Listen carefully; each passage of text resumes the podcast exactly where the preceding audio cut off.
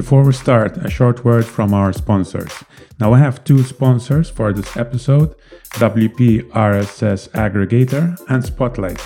Both of them are WordPress plugins, and let me tell you how they work. So, WP RSS Aggregator can be used to import information, blog posts, and other content that is based on RSS from other websites, and you can use it to create your own website based on this imported content. A good example of what can you can create can be seen at eurofinanceblogs.com. Again, it's eurofinanceblogs.com. This is a website I built with this plugin, and you can see how I managed to aggregate all the news items from various finance blogs in Europe. So that's one of the use cases that I found very useful for WP RSS aggregator. Now, the other plugin, Spotlight, can be used to import Instagram images into your website. Now, this can be useful for your own personal website, for example, to make sure that when people visit your website, they can also see the images you have on your social media, in this case, Instagram and it can also be good for those who are selling products. In fact, with the Pro version, you are able to import hashtags, which means that when people, for example, customers, take photos with your product and hashtag, use the hashtag, you can then pick up all those photos and import them into your product website. Not only that, but you have the option to curate those images. So only the ones the photos from Instagram that you want to show up in your website will do so. So check those products out. It's spotlightwp.com and wprssaggregator.com. Both of them have free versions on WordPress.org and they operate on a freemium model, which means that some features, the pro features, are available uh, as a pro premium paid version, which are available on the respective websites.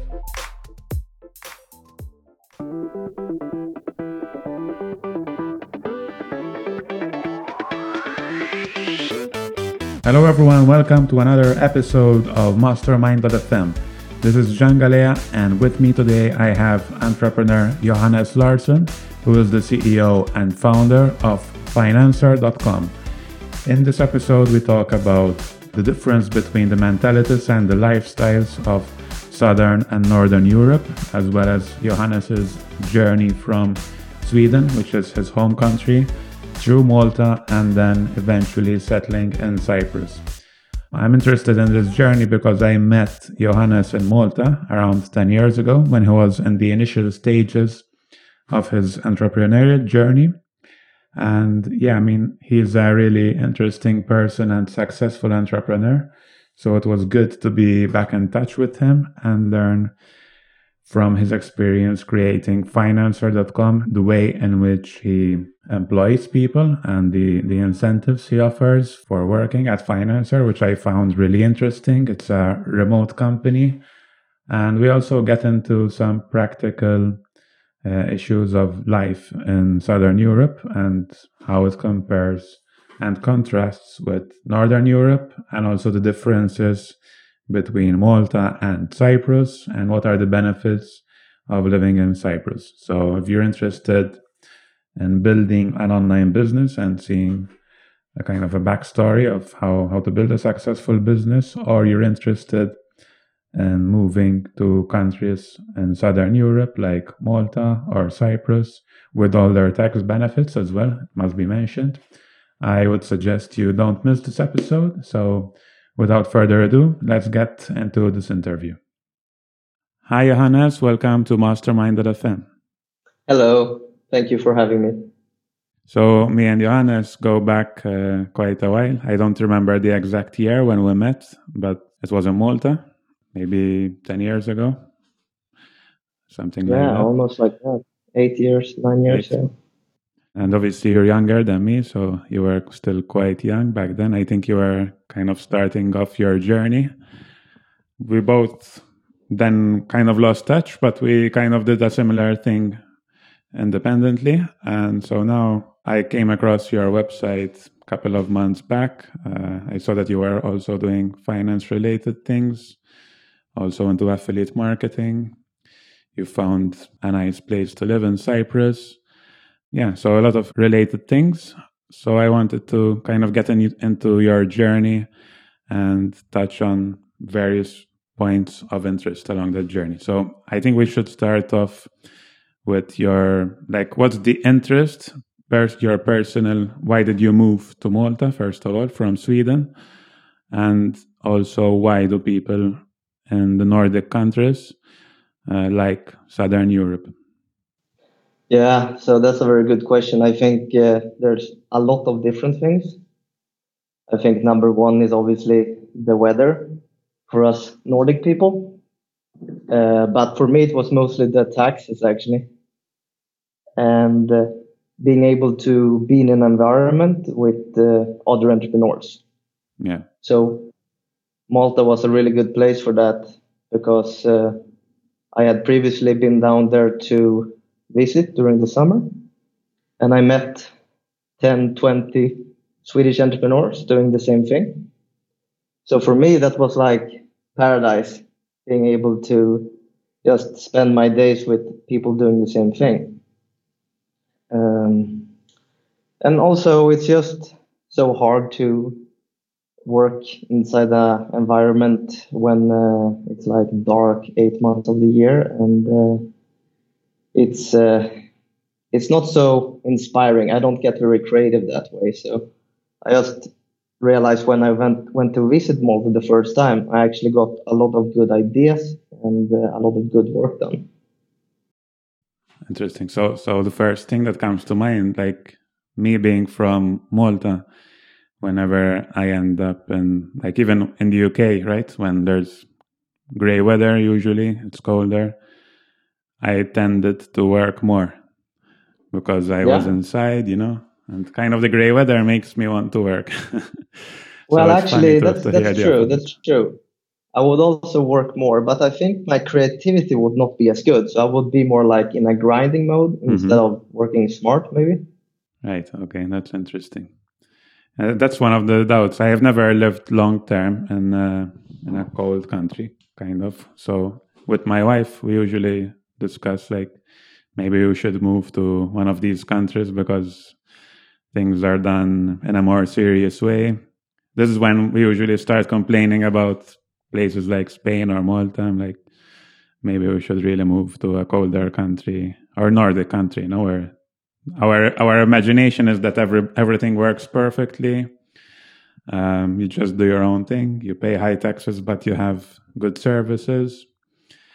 So yeah, so that's another point. So how did you handle the disorganization and bureaucracy that you found in say Malta or other southern European countries? And is it really much better in Sweden from that point of view? It's uh, it's a really good question as well because this is what, I think most people see as the big con with living in the Mediterranean, especially places like Malta and Cyprus everything else takes so much longer and uh, you're not sure how to do things. Setting up a bank account can take you three months, six months.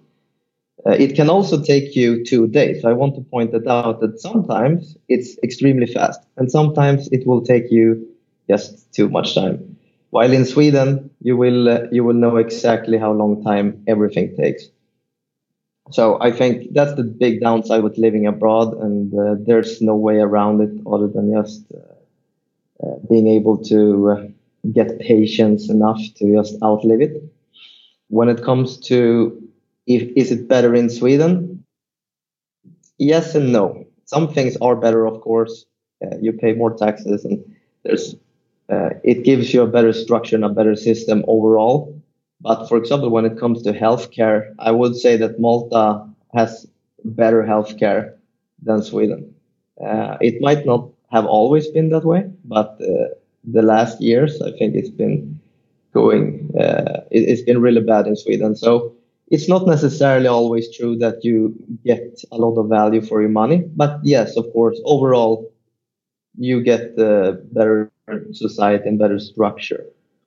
So if that's very important, then uh, that's a good reason to live in the Nordic countries. It's interesting that you mentioned healthcare. Uh, in Spain, for example, the healthcare is also highly regarded, and I would say it's even better than Malta. Whereas, again, in the UK, my experience of the UK, somehow it feels that people in the south maybe care more. Like if you get a doctor or a nurse, maybe they either don't give a shit, you know, or or they care a lot about mm. the patient. Whereas in the northern countries, it's more like you're a patient. There's a distance, you know, so they're not going to go out of their way to help you, but they will do like what is required as a, as a minimum, at least, you know. So that's my impression. Yeah, I, I know what you're saying. Yeah, they are very well educated, but they might not be in the profession because it's their passion or, or yeah. so. It might more be like a career choice. While in, in Malta, it might actually be your passion if you're a doctor. Mm-hmm. So, so what's the problem that you've seen, like in, in Sweden, for example, in healthcare? Is it uh, too many people um, in hospitals, or? I don't want to to to give my opinion too much about that because I haven't been living there for uh, eight years now. Yeah. Uh, but I just remember I was home uh, two summers ago and I had a nervous problem, so I was trying to see a neurologist. And uh, I called the um, hospital and I said I would like to book an appointment with a neurologist. And they said, yeah, absolutely, but the waiting time is six months. And I was just thinking like, oh my God, I'm so happy I don't pay taxes in this country. I don't have the right to complain because I don't pay taxes, but yeah. if I would be paying 60, 70% taxes, and then that's the answer you get when you actually need the healthcare, then yeah, would be pretty disappointed, I guess. Yeah. And so, talking about taxes, we, we hear about the 60, 70%. Is it really true that you pay that much taxes in these countries? Uh, it really depends how you measure it. The total tax pressure is somewhere around 60, 70% if you make quite a lot of money. But of course, there are some really good tax initiatives for like new companies and uh, uh, people who don't make so much money don't pay so much taxes. So it's actually not as bad, but when you get to the higher level of income, you will end up paying almost 60, 70%. And then you have another additional 25% of VAT that you pay when you buy stuff. So the total tax pressure, that's just, uh, yeah, I don't even want to calculate. and so I, I imagine that like the richer people are all incentivized to leave, no? like if you're a successful entrepreneur or or even just rich through whatever means yeah yeah it's true so I, I guess it could lead to a brain drain kind of what also i think malta experienced and not not because of taxes but because of other reasons. So i think that's a, a danger for countries when they treat especially entrepreneurs too much of an oppressive way through taxes or through other means. They they yeah. just leave you know because the world is becoming more remote i think you also have mostly a remote business so yeah exactly we can move around yeah. to which country treats us better in the end yeah exactly and i believe not so many people would have moved if there was like a reasonable amount of tax my yeah. choice was this either I pay 65% in Sweden or 5% in Malta. So the choice beca- became very clear for me. But if Sweden had, let's say, 20%, 30%, I mean, that would have been a little bit different. It wouldn't be so so interesting to look at that as, as a place to move to just because of the taxes. But when you get into the 60%, it's just uh, it's too much. And I think the government got a little bit too greedy and that makes people leave and in the end they will just get less income from taxpayers because those people they move to another country like Malta or Cyprus and they set up their business there, employ people there, spend their money at those places. Yeah, I think there's a certain point where you cross a threshold and it becomes a disincentive to work harder and create new new businesses because if the majority of that income will go to the government anyway, why yeah. bother you? So how does Malta work? Because I'm Maltese, so I never saw Malta as a tax efficient country because we have to pay the 35%, which is, I would say, it's on the border, you know, 35%. I think it's the highest one in the in the EU, right? When it comes to corporate taxes. That's true, yes. But then you don't pay the personal tax once. I mean, it's a one time 35%, and that's it. So, in other countries like Spain, you might pay 25% on the corporate, but then you have another 23% when you withdraw the dividends. So, it ends up mm. being significantly more than Malta anyway. And so I want to get your perspective as a foreigner moving to Malta. How how how does it work? How do you get the five percent and all, all the tax benefits of Malta? So you, as you said, if you're a Maltese, uh, you you cannot get the five percent. This is only for foreign nationals who is uh, non-domiciled in Malta. So what most people do is they open up a Cyprus holding company or a holding company somewhere else and uh, use that to get back the tax refund. So um, you pay 35% no matter if you're a foreign national or a Maltese. And uh, then if it's a foreign holding company or a foreign national, you get back the 30, 30%. Okay. And then, so the idea is to have the trading a Malta trading company, which you conduct business from and then the tax refund is received by a, a company uh, which is abroad. Or you can have a holding company in Malta as well uh, if the shareholder is a foreigner who lives abroad. That's another. Yes, option. exactly. Yeah, that's the thing. You you can you can have a Maltese holding company only if you don't actually live in Malta, as I understood it. Yeah. And so, what's the attraction of Cyprus then, from a tax perspective, first of all? Okay. Uh, I was just going to say it's mostly personal reasons, and there's not so much um, upside when it comes to the taxes. I still have my old structure here. So I'm using my Maltese company as a trading company, and then I have my my separate company as a holding company, and um, I get basically the same tax benefits. The difference with Cyprus is that you have a dividend exception for non-domiciled, which um, in reality makes you actually uh, zero percent on your dividends. Um, or actually now it's 2.5 percent because they added um, some kind of um, government health tax on all the dividends. So if you take a dividend of 100k, you will pay 2.5k. But that's it. Uh, now this is a new incentive. I think it was 2017 or something. They added this, and it's only valid for people moving to Cyprus after 2017. Right. Uh, and I believe this is called the non-domiciled uh, something, no? Uh, yeah, something like that. Non-domiciled tax exemption or uh, yeah. Something in that. Okay, so the idea is then when you withdraw from the holding company to a foreigner resident in Cyprus, there's no further tax to be paid except this 2.5% that you mentioned. That's right. Whereas if, if the owner would be living in Malta, he would have to pay tax on repatriated profits back to Malta. There's another term, but I forgot the word exactly. Uh, yeah, I know which one you mean. So you can't bring back the money yeah. to Malta. You have to actually store it abroad, right? Yeah. Yeah. Yeah, so that you you just need to apply for the actual certificate. What I've been told is that uh, you you need to um, uh, meet some requirements in order to get it, but practically most most people should be able to get it. The certificate in Cyprus, you mean? Yes. Yeah, I mean as a as a foreigner, I don't see much problem, no, and I guess you have to prove that you actually live there. So, what's the requirement for obtaining it? You have to rent an apartment or buy property. Are there any other requirements? Yeah, exactly. You have to rent an apartment. You need the yellow slip, which is basically a proof of residence. Now, the problem is to be able to get the proof of residence here, you have to go through a very long bureaucratic process. Uh, you, you know what I'm talking about.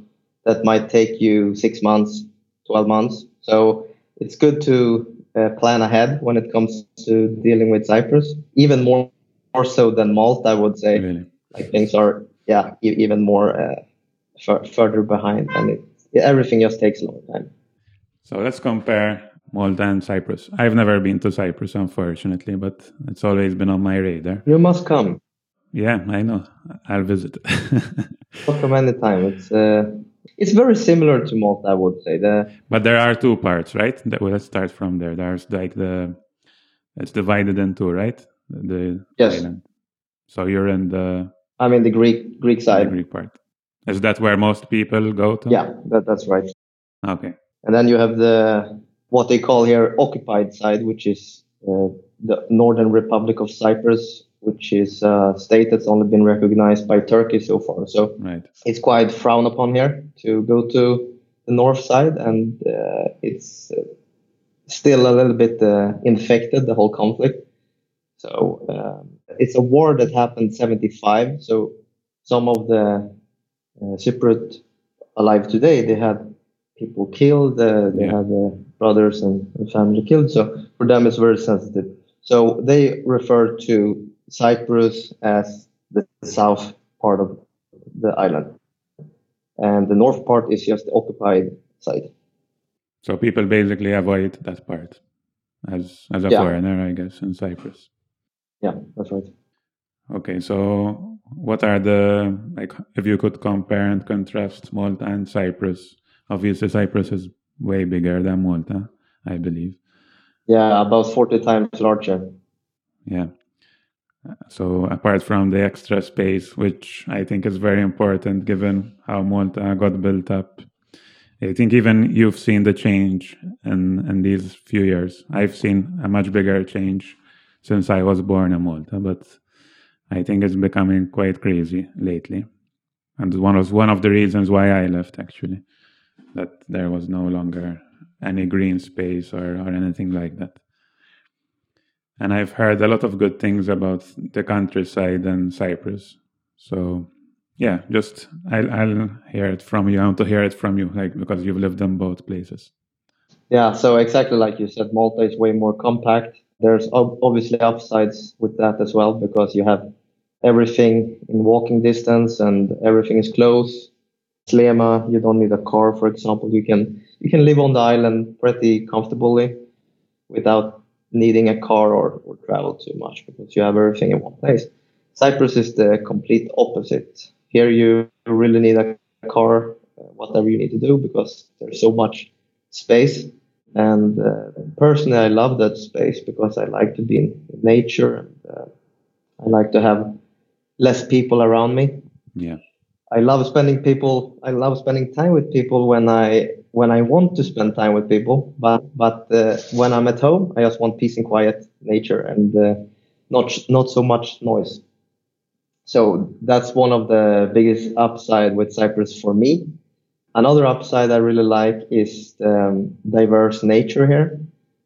First of all, you have a lot a lot more different beaches than Malta, and uh, I would say that they are they are a little bit nicer overall but it's just that they are not crowded with tourists. Of course, it, it tends to get quite busy in the summer, but uh, it's uh, not nearly as bad. So you can always find your, your place, and you can find smaller private beaches if you if you want to drive a little bit. And then you also have uh, just 45 minutes from Paphos, where I live. You have um, the Troodos Mountains, which is a place you can go ski in the winter. It's uh, very different place. It can be 20 degrees down by the sea, and then you go up there, you have minus five degrees uh, on the same day. So I really appreciate that. You, you can always uh, find an activity in the winter time. Interesting. Yeah, that's that sounds good. And how do the people, like if you compare the people between Malta and Cyprus, what's are they very similar or not? Pretty similar, I would say. Yeah, maybe I would say that uh, uh, Cypriots are there, there's more small villages here than in Malta, I believe, and it also v- depends a lot where you are in Cyprus. If you look at Paphos, it's basically a big village, I would say. If you go to Nicosia, you have uh, 500,000 people, and it's it gives you a feeling of a, a big city and uh, atmosphere, and uh, like you you sense that the people are a little bit more modern in general there. Uh, so it's very different depending on where you are in Cyprus. But overall, I would say Maltese and Cyprus are very similar. Nice, warm people, cooks amazing food, and uh, is always uh, helping you whenever you need it. And weather-wise, I would imagine it's it's the same, no? Yeah, it's very similar. Very similar. I would say the winters here are slightly better. It's a little bit warmer during the day, a little bit colder during the night though. But uh, it's not so rare to have days like 25 degrees in January and February. It's really nice during the day. Are the houses warmer in winter though? Oh no, that was no, no, no, no, no. That used to kill me in Malta. I don't yeah, know how you survived. I don't know. We had to uh, sit and shiver for two months in a row. Yeah. I, we have the same problem here. Uh, it doesn't get much better. Actually, it might even be worse here because the nights are colder. Mm-hmm. So you wake up in the morning and you know you just want to stay in bed the whole day. You know the feeling. But uh, luckily, it's just like one or two, three months every year that you feel this way. The rest of the year is really nice. Yeah, I think Malta, January, February, bit of March. Those were yeah, and then I used to remember seeing your pictures or other Swedish guys in midwinter enjoying the sun outside and saying how, how warm it is. of course. yeah, it was funny for us because for us it was really winter, you know. Yeah, you were wearing your hat probably. Yeah. cool. So, so in, in Cyprus, then it's about finding the town that you like. You don't need to be in the in the city center. It's not like Malta where everything's happening in Sliema in terms yeah, of exactly. business and everything. I would say the biggest uh, city here where, where most things are happening is Limassol. Mm-hmm. And um, this is in the middle of the island. So whether you live in Paphos or Larnaca or Nicosia, it, it will be an hour away tops. And how did you choose the location where you're at now? The Paphos, is it? Paphos, yeah, I live just outside Paphos. I uh, really love the nature out there. Mm-hmm. It's uh, super green and not so many people. I also appreciate having like a really big uh, house with a uh, huge garden and all that. So it was a little bit better priced to go a bit outside. Is it easier to rent or buy? How how does that work? How does it compare to Malta as well? Because rent in Malta has gone up very much. Still keep going up after I left? I think. That's it was already expensive when I was there. And they, they got some kind of hubris about the rental prices over there. In Cyprus, we don't really have that problem. There's way more available uh, rentals here, so the prices doesn't get pushed up as much. Uh, the problem here is if you want to rent an apartment, it's quite difficult to find find apartments. It's very easy to find like big villas with pool and, and all that. So you can you can find uh, something for 800 euros, three bedroom villa with pool close to the sea. Wow. Yeah, yeah. It's extremely. If if you're attracted to that kind of thing, then you will get a lot of value. For sure. Yeah, that's amazing. Okay, I need to visit then. You should. You should. It's not for everyone. I think either you really, you really love it or you don't like it at all. Yeah, I mean it's the same question I've been asking here about whether we should live in the city or in the outskirts. Here in Barcelona, obviously Barcelona, everybody knows it's a, it's a nice city. Great. There's a lot of things happening, but then you can move up, especially up north on Costa Brava. There are some really nice areas but you won't have uh, like the benefits of Barcelona. The airport is further away if you travel a lot, and so yeah, it's uh, it's a struggle because like in Barcelona there's a, a lot of pollution, noise, and and air pollution, and you can really feel the difference once you drive half an hour out of the city. But then you need a car. What do you mean? I guess those are the choices you have. Either you can live in the city and then you can escape to the countryside, or you can yeah. live in the countryside and occasionally escape to the city. Yeah, and for people who work like us, I think it does make more sense to live in the countryside with all its benefits, but still have maintain the flexibility of going to the city. I mean, even the the, the fact that we can avoid rush hour, for example you only need to queue up for an hour to get to the city because you yeah. can go at a better time. That's worth so much. All right. So so now we talked about the like the personal journey of how you traveled. I want to talk about the business side because I think your your story is also very inspiring about like how you started, again why you left Sweden, but from the business side now, and how you started off in Malta and then how you built that. Well, I started off when I was, uh, I think, 15 or 16, and I was extremely tired of school, and I just decided that I, I had to find another way because I was not gonna make it good if I chose the school path. so almost accidentally, I started to make some uh, money on Google AdSense. I had um, I had a website about uh, an old game I was playing. And Around which year was this? Do you remember? I think it was 2008, maybe 2007, yeah. Yeah. Something like that. Good period for starting online. Oh, yes. Very good period. It's completely different today. You have to uh, work much harder to, yeah. to get to the same results. I, I, came across an opportunity to make money online. I saw some people doing it with Google AdSense, and I just decided to try it. And I put Google AdSense on my website. I uh, made a few euros every day. And I was so extremely happy that I decided I was gonna make this my living. I don't care if I had to open up 200 websites. I was gonna make this my living. I got so excited about the idea to just make money passively.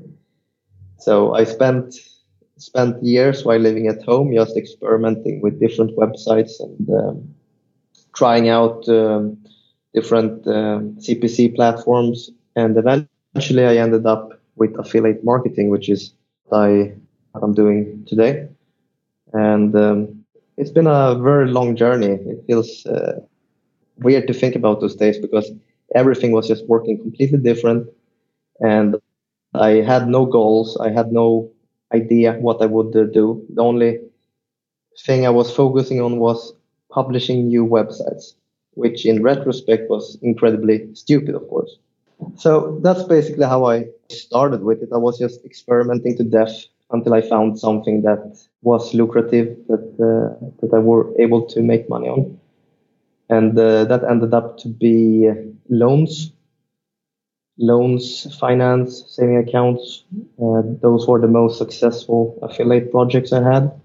And so when I met you in Malta the first time, you were already doing this this kind of loans. Yeah, yeah, exactly. I remember you telling me something. I didn't understand. It's interesting because in Malta we don't have that comparison between companies for getting loans. It was a totally foreign concept for me. And when I when you told me, I'm like, I have no idea what this is. And then I heard it from another guy from Estonia who was doing the same thing. And yeah, now that I live in Spain, it's much more of a familiar concept because there are similar things here as well. Yeah, Spain is but huge with then, the comparison websites. Yeah.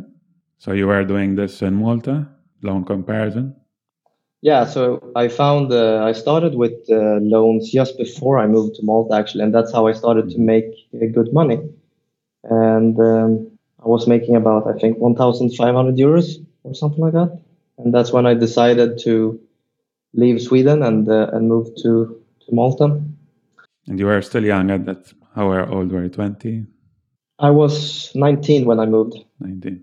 Yeah. Mm. So it did take me some years to to get to the point where I actually made money from affiliate marketing, and I think that's yeah. very that's something I want to point out because many people they miss that part of the journey where you have to experiment a lot until you find something that actually works. Yeah, I usually tell people two to four years if you're lucky, yeah? and if you're doing things right. Yeah, exactly. It it could happen in six months as well, but then you you you, you need to hit the jackpot. You have to find a niche yeah. that's not uh, capitalized on yet, and uh, just magically happen to rank on Google or find good uh, ways to promote you on social media or whatever. But uh, as you said, two years is a more realistic time frame. And then how did how did that grow? So I continued building a lot of different websites in the finance niche, especially loans, and uh, kept doing it for a few years. Uh, then I got a little bit bored with with my business and the way we were doing things. I also realized that I'm not really providing much value, just creating websites uh, to rank on Google that doesn't serve any purpose to the, the visitor. So uh, one day when I had around 400, I think 450 websites, I decided I'm gonna build one website and focus everything on this one instead and completely change my strategy. I felt that it, it wasn't very passionate for me to work on 400 different websites. It would uh, actually demotivate me, and I realized this was a big part of it. So that's when I started to um, think about uh, what kind of website I should open, what kind of brand, and uh, yeah, that's how, how we started Financer. Uh, something we were still working on. My st- my number one focus today, even uh, five six years later. Uh, global comparison website that we're now operating in uh, 26 markets. Remote work is the way we went. I started in Malta by employing some people in office, going there 9 a, 9 a.m. every day and um, watching over their shoulders and uh, getting uh, used to the to to being a CEO and, and doing things the traditional way. But I, realized that it wasn't really something interesting for me to be stuck in one place. So uh, that's when I decided to um, think of another way to employ people and how to cooperate with people. And that's basically why we were able to grow Financer so much. And so I was reading one of your blog posts where you explained, or I think it was even on the financer.com website itself, and you were explaining the way the way you employ people. And I found it quite interesting because I also try to make each people in our team a kind of entrepreneur within the company. I think that's the best way to find good people and not lose them. Uh, that's an important key. And not lose them, exactly. Yeah. Yeah. I mean, I, I was employed in the, a similar way when I started off. And if I hadn't had this setup, I would have left much earlier from the company I was in. But I leave it to you to explain how you came up with this structure and how it works. Well, the main problem I had with having employees was that I was always a bottleneck in everything, all the decisions being made. I found it very difficult to teach people how to do a job super well. It was always mediocre results when I had employees. It was very difficult for me to to make them perform basically. So I started thinking, how can I make people perform? The only logical thing I could come up with was that I needed to give them something more than just a monthly salary. And uh, I tried different uh, different things. I tried to pay people per word, but that didn't work very well. I tried to pay them hourly rates, but uh, paying someone an, an, hourly rate is just telling them to drag out their hours, basically. So that didn't work very well either. I started to think about how I can tie their bonus or their their payment to how they actually perform, and uh, that's how I came up with the profit share system that we're still using, and I believe is the biggest reason why we're so uh, successful is because we pay people share of their market, and uh, that's that's something that's entirely dependent on them. And this has made people so uh, they, they have grown so much. Maybe when we hire hire them, they don't know anything. They don't have an experience. They don't have an education about uh, anything remotely linked to what they're going to do.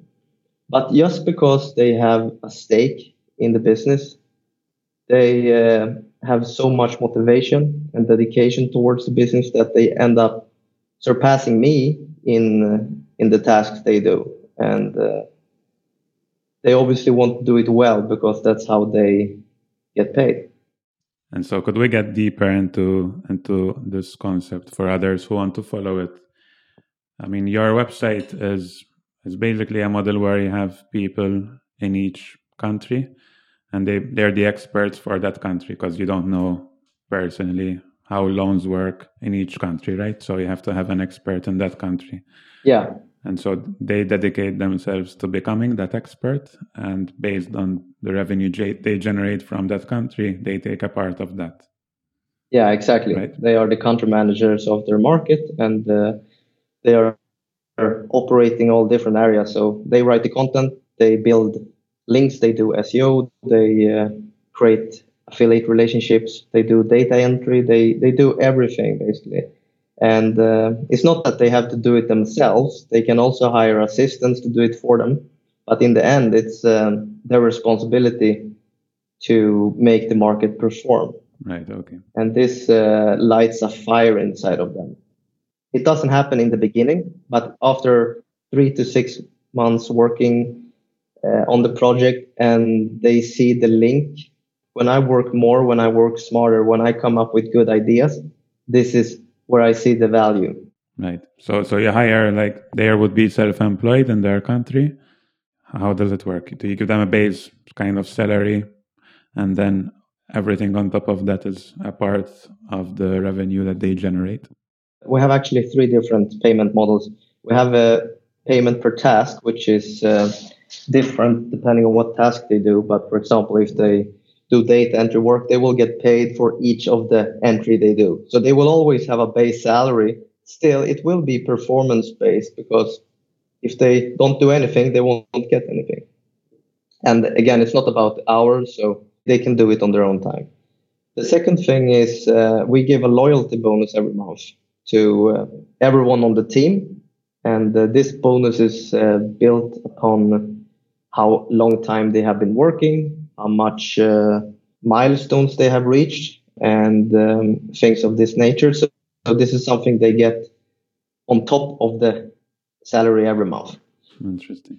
And then the third thing is the profit share model, which I want to make up for 90% of the revenue in the long term for them and I want them to really make good money from their markets.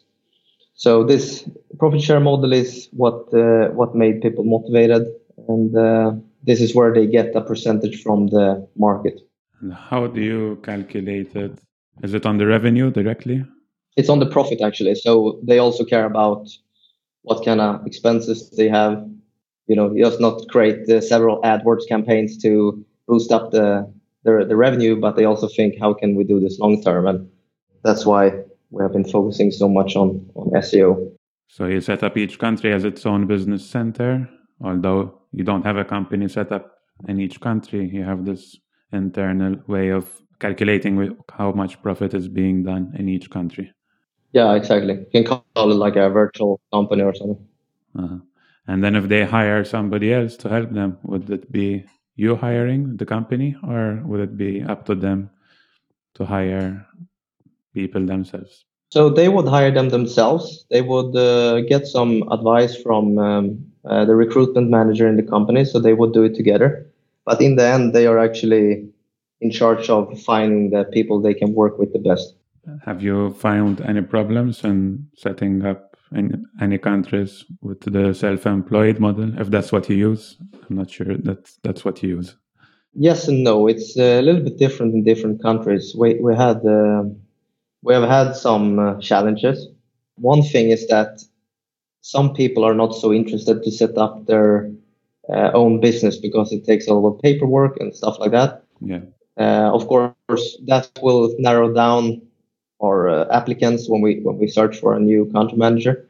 But at the same time, if someone doesn't want to do that, then it's a good filter for us as well because then we know they're not really serious about it. Mm, the other thing is that I would say the biggest challenge ha- we have had with the whole project is finding dedicated country managers for specific countries where the base salary is very high. So, for example, Norway and Sweden uh, has been incredibly hard because what we give is a promise that one day in the future you might be able to make way more money than you make today. But today, yeah. your base salary will be the bare minimum of what you can live on in those countries.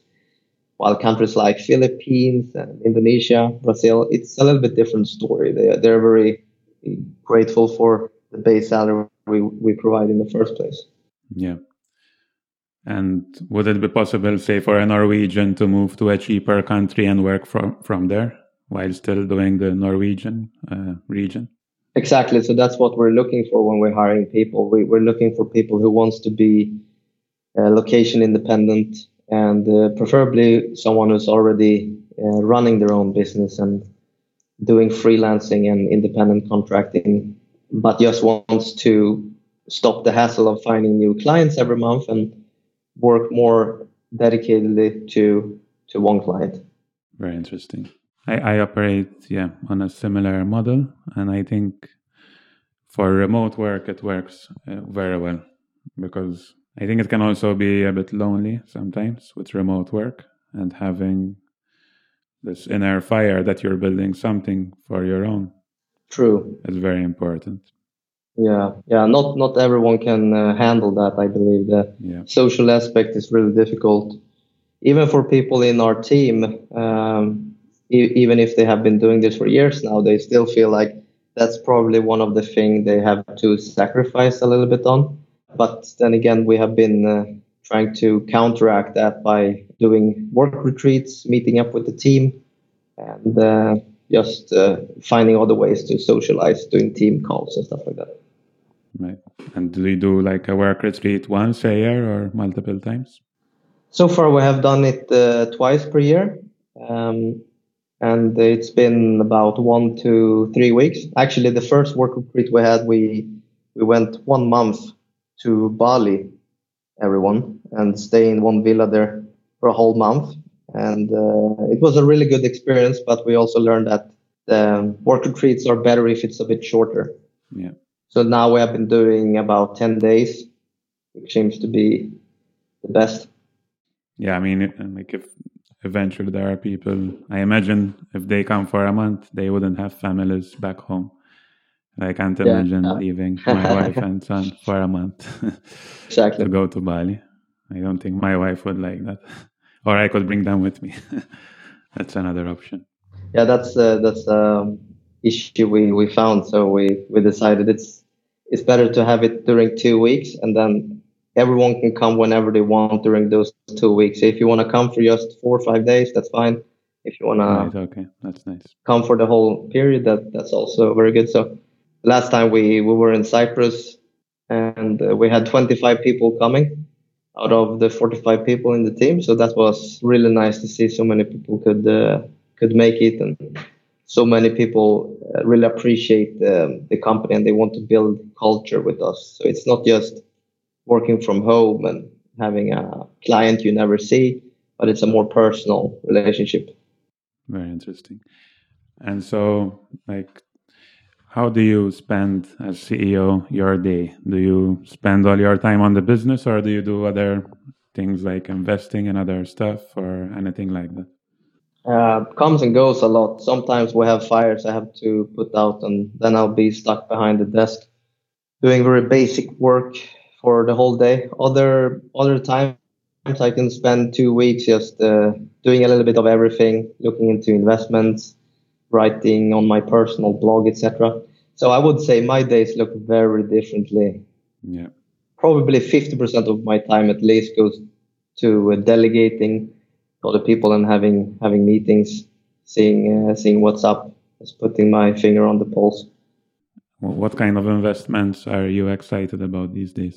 Uh, right now, I'm not very excited at all about investments. In fact, I have been laying very low on that for for the last uh, six six months. I've been uh, ex- expecting the economy to not do uh, to not perform too well. So I've been just laying low, seeing what happens with all of the pandemic and all of this. Being in the finance space, what do you think could be like when this is over, or or even, I mean, at some point? I mean, there's always opportunities, right? Even if there's a catastrophic event, I'm of the opinion that there's always a good opportunity. We're seeing, I mean, stocks have risen, crypto is doing well these last few days. Mm, yeah do you, do you see any any things that you might be interested going forward? Yeah, I've been I've been investing a little bit still. I've been uh, focusing on uh, more like trading, not so much long term stuff. I've been mm-hmm. investing in some uh, vaccines, medication for Corona, for example. Really? Made some good money there, sold it. how would you invest in those? Uh, do you mean the companies that produce the vaccines? Yeah, in the in the stock market on the companies that produce those things, and uh, I see, I see some good signs that we might uh, recover more and more. Like you said, yeah. crypto is doing well, stock market is back to normal but I still have this uh, feeling that it's not over yet, and that we're going to go through possibly a depression the coming one or two years. So that's why I'm just lay- laying quite low on investing right now, and I'm I'm saving it my piggy bank to be able to um, go back and invest all the all the money when I feel it's it's a better time. Yeah. What about Cyprus? Are there any investment opportunities in general? Keeping again, keeping apart the the current situation, do you see any investment opportunities on the ground in Cyprus itself? Possibly real estate. Uh, prices here have been dropping a lot since the pandemic came here, and um, there are some really good deals.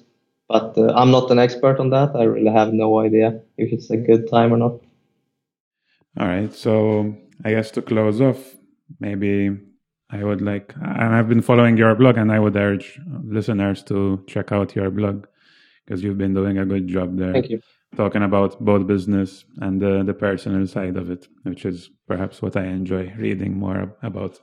So, what are some kind of inspirations? Do you join any groups for entrepreneurs? How, where do you get the inspiration from? And like not only in business, but in life. Like, I would like to you to share your philosophy of how you live and who you look up to in terms of inspiration. Mm.